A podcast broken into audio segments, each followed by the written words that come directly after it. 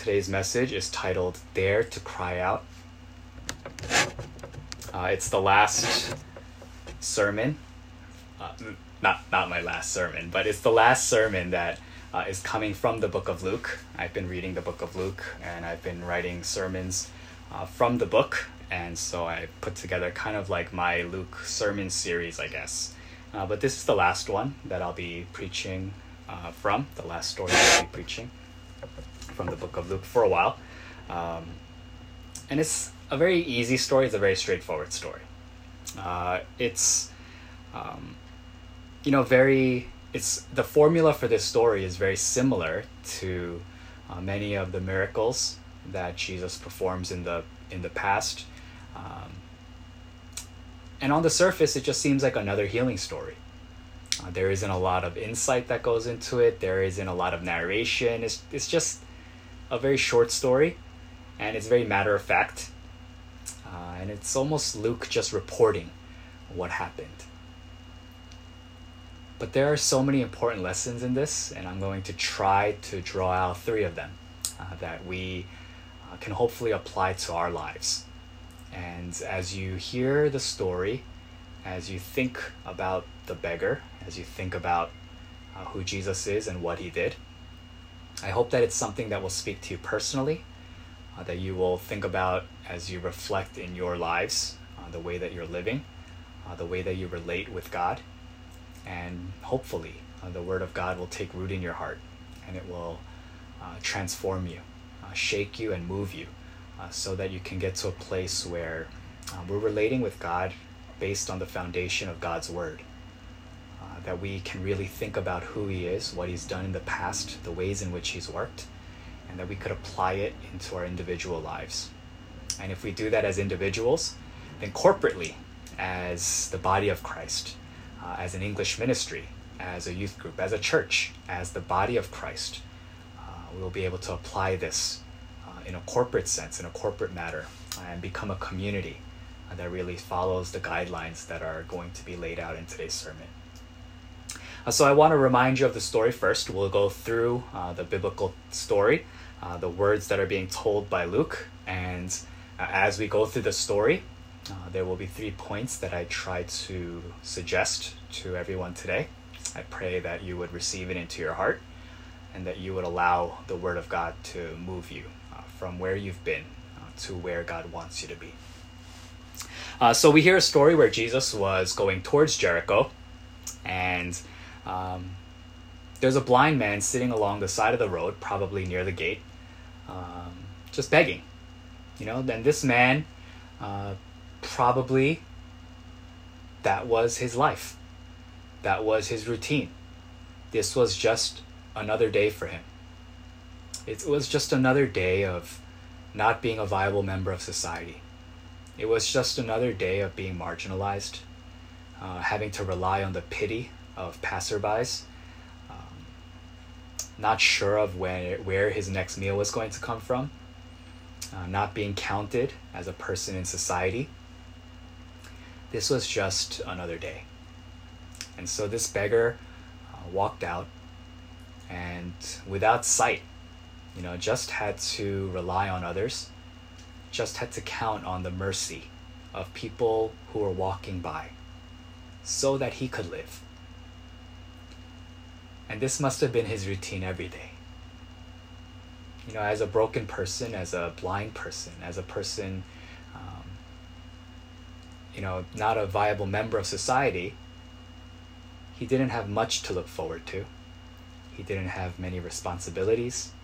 No one was really counting on him. His life and his mentality was just to survive that day, to hopefully see the next day. And so this man, probably, you know, with the help of uh, other people who are also marginalized but maybe have different ailments than he did, probably carried his mat to, you know, the location where there's a lot of foot traffic. And he set up just thinking to himself, I just want to make enough to eat. I just don't want to starve to death. I hope no one does violence against me.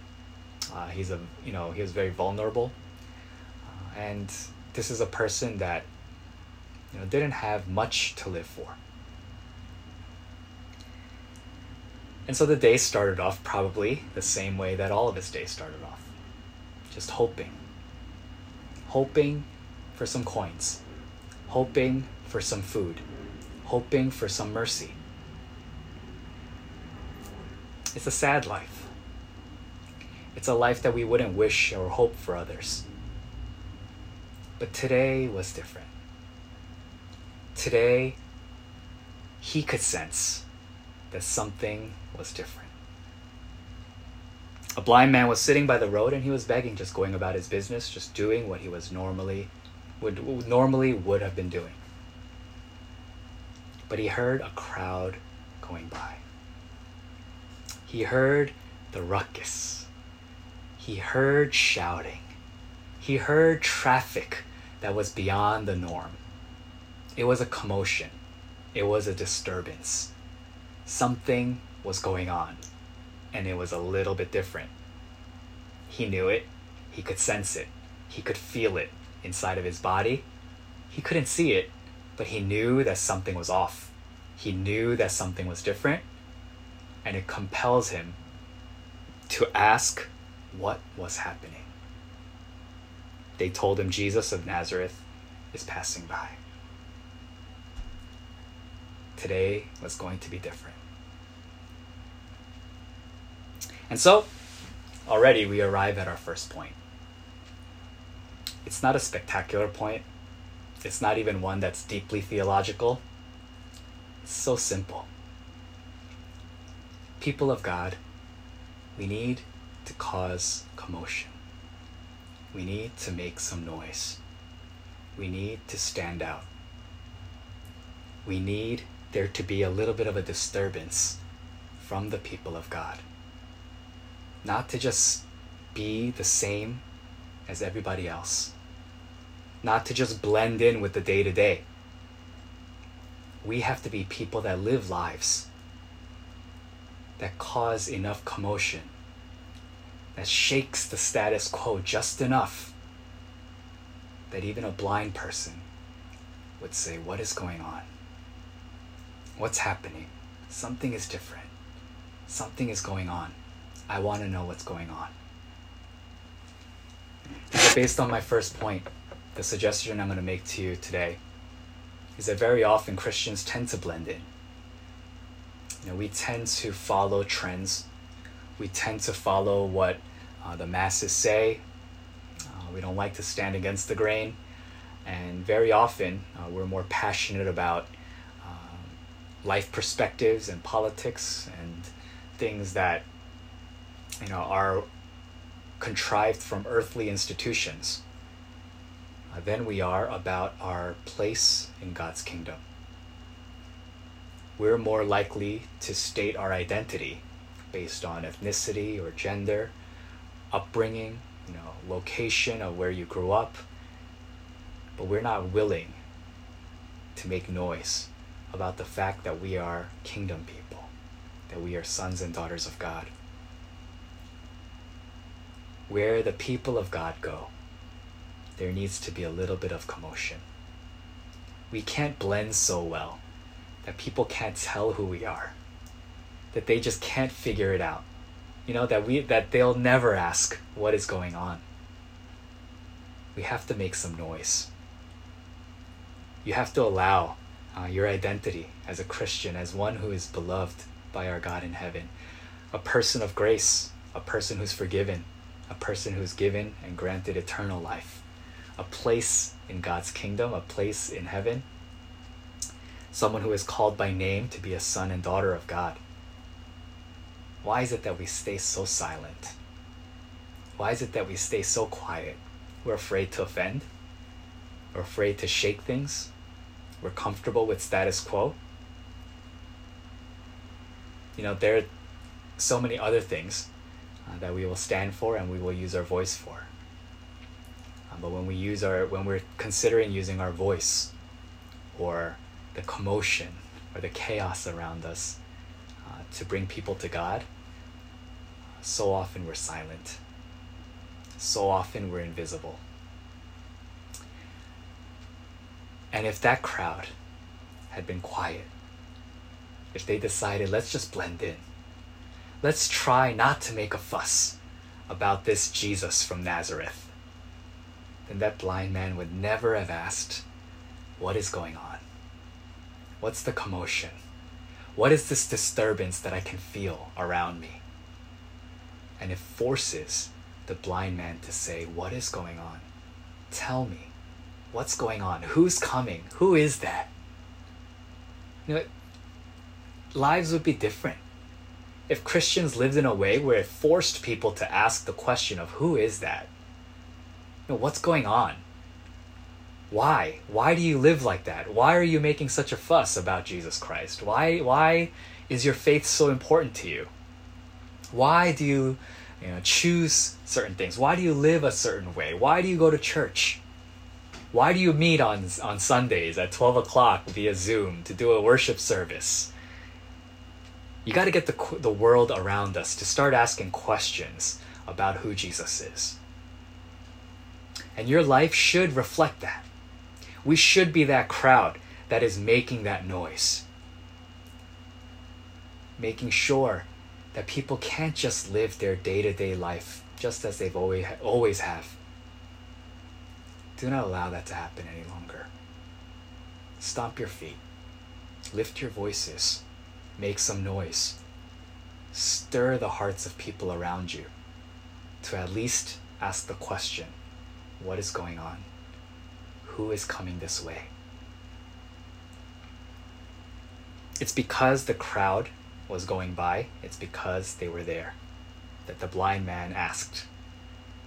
And when he asked, they answered Jesus of Nazareth is passing by. Now imagine, now I imagine that he had heard some stories, you know, having heard about some of the miracles that Jesus had done. And perhaps Jesus was the one way out. You know, for him, what could possibly have saved him from blindness? What could have possibly made him a viable member of their society? He had no hope. He had no future. He has no rights. He's a beggar. All he can do is rely on others to get him through the day. But I imagine that he had heard the name Jesus, that he had heard about him and what he had done.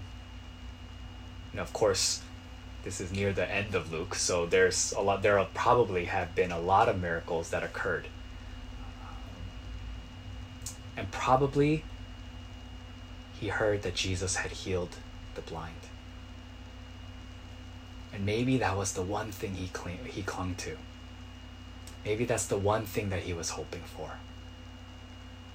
Can you imagine the excitement, the desperation, the urgency inside of him? you know, living each day in a, in a state that was so lowly in their society, but holding on to the hope of one name. This one man that he heard stories about. But they were distant. There were other cities. And he didn't have the, the resources, he didn't have the ability to go seek this man. But today, was different because Jesus was coming towards him. And the crowd let him know that something was different about today. And he does exactly what I'm going to suggest that we do. He decided, I'm going to cry out to Jesus. I'm going to cry out to him. You know, there were probably other beggars there. There were probably other people who had ailments. You know, probably they had some lepers around there. Uh, they had other people uh, at the gate who were begging. Um, all those who were marginalized were probably gathered in one area.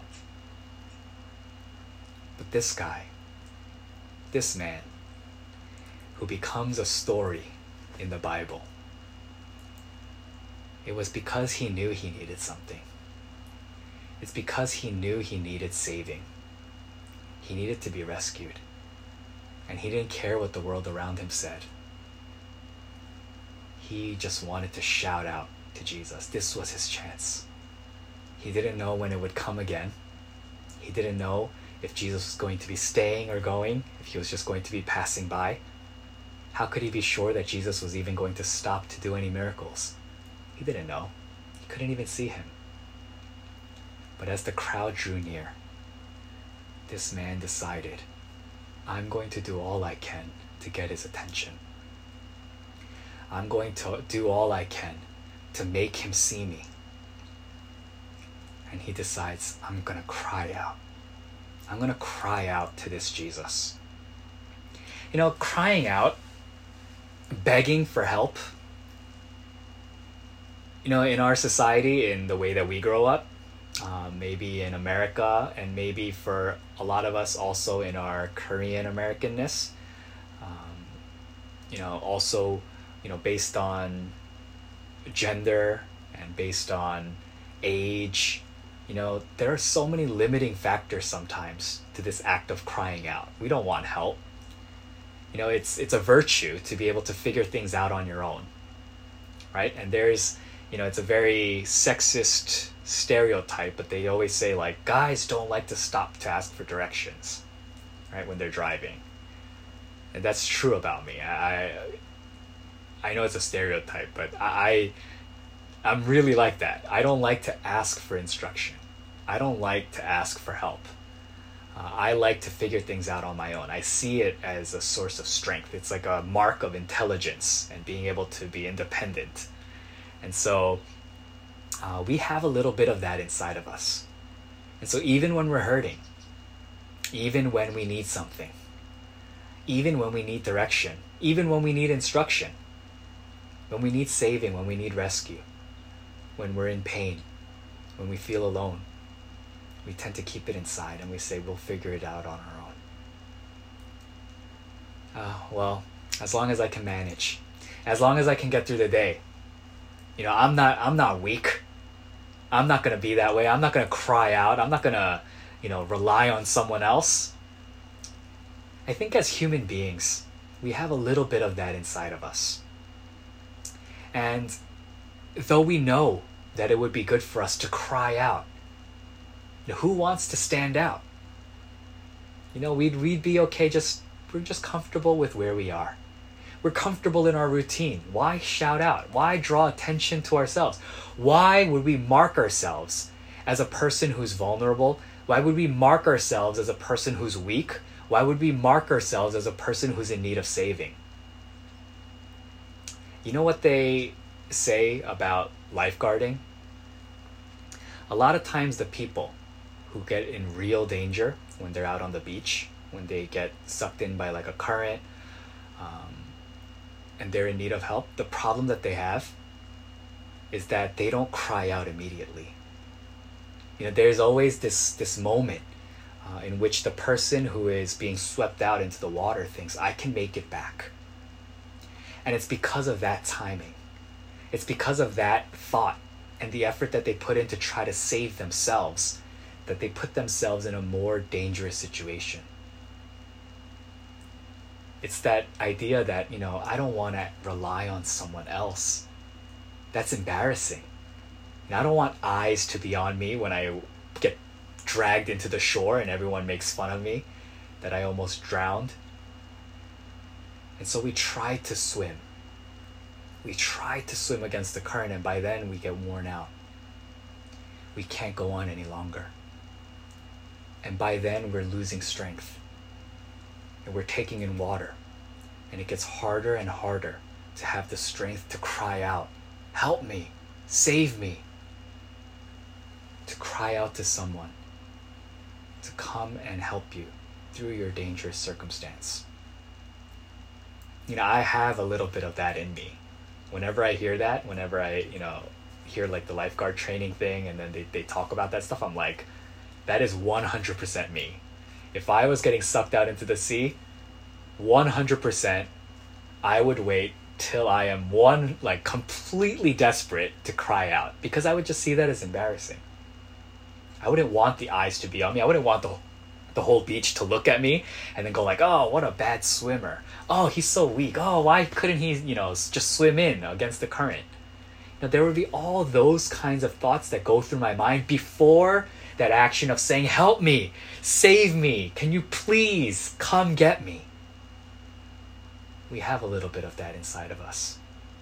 And so many of us, so many of you, and so often in my life, I tell God, I got this. I can do it. And we don't want to cry out. We don't want to ask for help. We don't want to ask for rescue. This man knew. This man knew that today was different. This man knew that this was his chance. All that he had hoped for, all that he wanted, this was his chance, and he wasn't going to let anything stand in the way. So that is our second point. Don't be afraid. Don't allow your pride to hold you from crying out to our Savior, no matter what you're going through, what difficulties you face. You know, I don't know exactly your life. I don't know all the problems inside of your heart. But God knows, and God can do something about it. Cry out to Him. Allow yourself to be vulnerable. Allow yourself to be placed in a position of weakness. It's okay. Because God's strong hand is there to guide you, to uphold you, to lift you up out of the miry clay, and to set your feet upon solid rock. Dare to cry out to God the way that this man did. You know, can you imagine? The crowd is walking through, Jesus is going through, and all of a sudden this man starts screaming at the top of his lungs, and all the eyes go on him. And what does the Bible say? He called out, Jesus, son of David, have mercy on me. Help me. Have mercy on me. Mercy. It's the same kind of word that they would use for when they're begging. Okay? It's the same kind of phrase that they would use. They would just say that to passerbys, but you could tell that this one was a little bit different. This was a little bit different. Those who led the way, you know, maybe, uh, maybe they're the disciples, you know, those who led the way, who knows, you know, just people who were prominent figures who were just kind of like leading the procession of the crowd uh, into uh, Jericho. They rebuked him, they told him to be quiet.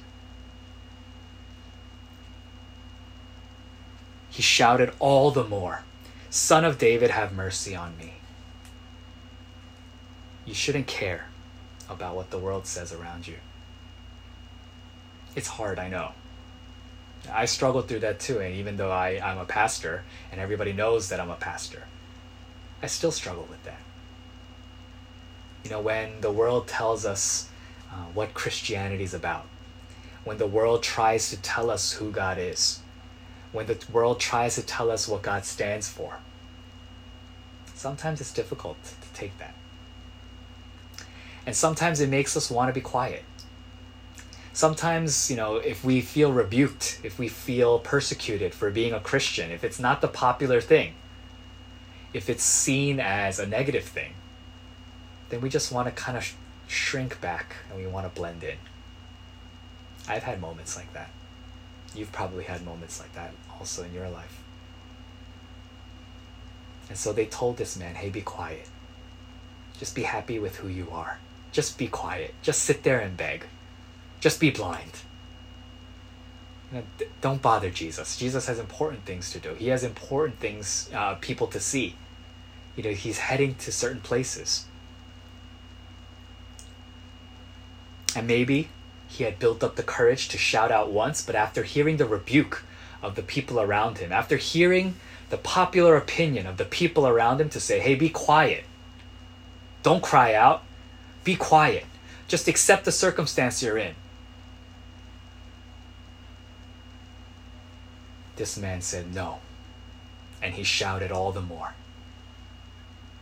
When the world around us tells us to be quiet, when the world around us tells us to not cry out, when the world around us says, hey, just blend in, just fit in, be like everybody else just accept each day as any other day.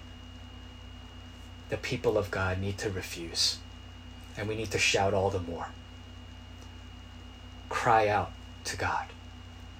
Dare to cry out to God, even when people say, don't do it. Even when people say, that's not the popular thing to do, that's not the right thing to do. How could you believe in God? How could someone intelligent believe in God? How could someone educated believe in God? Look at what God is doing in the world around us. There's so much that the world will say about God in those moments when you feel that pressure, when you feel oppressed, when you feel that persecution, when you feel that opposition. Cry out all the more. Shout out the name of Jesus Christ all the more. Do not be afraid of who you are. Do not hide your identity as a child of God, as a person of His kingdom dare to cry out, even against the rebuke. Even though the other people around you might feel uncomfortable, and though you might be exposing your weakness, your reliance upon God. That's part of being a kingdom child. That we need to cry out to our Father sometimes. And that's the right relationship to have with God. And when they say, hey, shut up, hey, don't pray. Hey, you know, don't act like that in front of me. The people of God need to be doing it all the more. Cause a commotion, cause a disturbance, stir the atmosphere around you. Surely it will break the status quo. It will get people to ask the question what is going on here? What is happening today? Who are you with? Who do you stand for? Who do you represent? What's going on? Why do you live that way? It will make questions come out from the community around you. Good questions. Questions that are so important for them to ask. And when we are rebuked, told to be quiet, shout all the more. Cry out, speak out, speak up about who Jesus is. And of course, because this man does this, he gets seen. Jesus stopped and ordered the man to be brought to him. When he came near, Jesus asked him, What do you want me to do for you? Lord, I want to see. He replied, What an important thing to say. First, this man knows who Jesus is uh, and uh, knows his name and when Jesus asks him, he calls him Lord. And that recognition, Lord, I want to see. Would you heal me? Would you make me a viable member of society again? And now that he was seen by Jesus Christ, he wanted to see Christ as well. Can you imagine that? As a blind person, you know, he receives his sight. The person right in front of him is Jesus Christ. And what an amazing story. He says, Lord, I want to see. Jesus said to him, Receive your sight, your faith has healed you. And this man believed that Jesus could do something, that Jesus could make a difference, that there was something different today that it wasn't going to just be another day of people passing by dropping some coins and him scrounging around for a meal and then rinsing and repeating and doing the same thing again. Something was different today because he was meeting face to face with his Savior. He was going to meet face to face with Lord. And Jesus says, Receive your sight. Your faith has healed you. This man believed that Jesus could do something the most impossible thing, the thing that people told him to give up on. You know, he probably gave up on it. But he believed that Jesus could do something. When situations are desperate, when things are dire, when there's no other way out, I hope that in your heart that you have the strength, that you're not so worn out, that you're not so beat up by the current, that you can say, Lord, I need you. Lord, you can do something about it. Lord, you can help me, you can rescue me. So, whatever it is that you're going through, there's always hope. There's always a way out. And that way out is Jesus Christ. When you meet face to face with our Savior, there's nothing, nothing that He can't do. Call out to Him, cry out to Him, rely on Him. Let Him know your deepest thoughts, let Him know your deepest desires. Know that He can do something about it.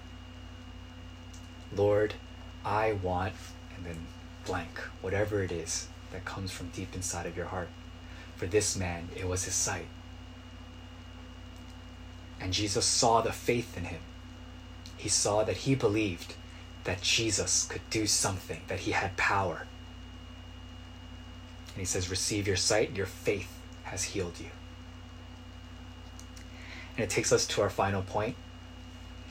Immediately he received his sight and followed Jesus, praising God. When all the people saw it, they also praised God. Your act, your act to put yourself out there, to make yourself vulnerable, to dare to cry out to God, to ask God for help, to ask God for healing, whatever it is that you need, that simple action of having faith to know that God can do something about it. It doesn't just end with healing, it doesn't just end with receiving what you need. This man saw Jesus Christ face to face, saw who had healed him. And the Bible says he followed Jesus. He followed Jesus.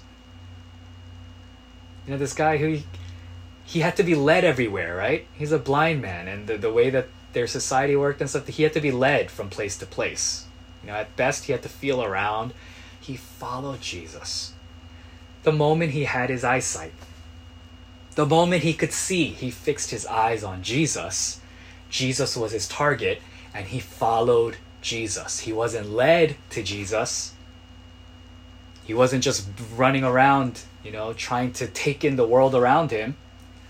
He received his sight. He called out to Jesus. He received his sight. He was healed. Given a second chance at life. And what does he do? He fixes his eyes on Jesus, follows Jesus, praises God. And because of that, the community, the whole neighborhood, the whole crowd began to praise God together. What a scene. This man who woke up that day and thought, just another day of begging, just another day of the same old, same old, just another day of being vulnerable, of being weak, of not counting, of being marginalized, of just being pitied. Just another day. But when that crowd came through, he thought, this is different. And when he heard that it was Jesus, he cried out to him. And when he received his sight, he fixed his eyes upon Jesus and followed him.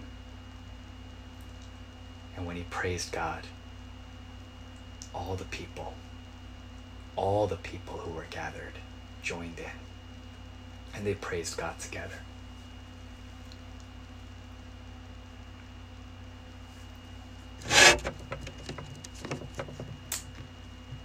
What a scene. One person, one person deciding that he needed to call out to Jesus, needing that, knowing that he needed help. And it led to praise ringing out in the whole city. We need more people like this beggar. We need more people like this blind man. We need to have that courage. We need to have that faith. Because when we do, then the crowds, then the masses, the neighborhoods, the cities, the countries the world will praise God. Now, I really think about the life of this beggar. I think about his circumstances. And what an amazing day for him. Now, this, like, he'll never forget that experience. You know, the people of the city, everyone that was involved, everyone that was there to watch this and witness this, they will never forget that. But where is that in our society? Where is that today? Where are the people of God today?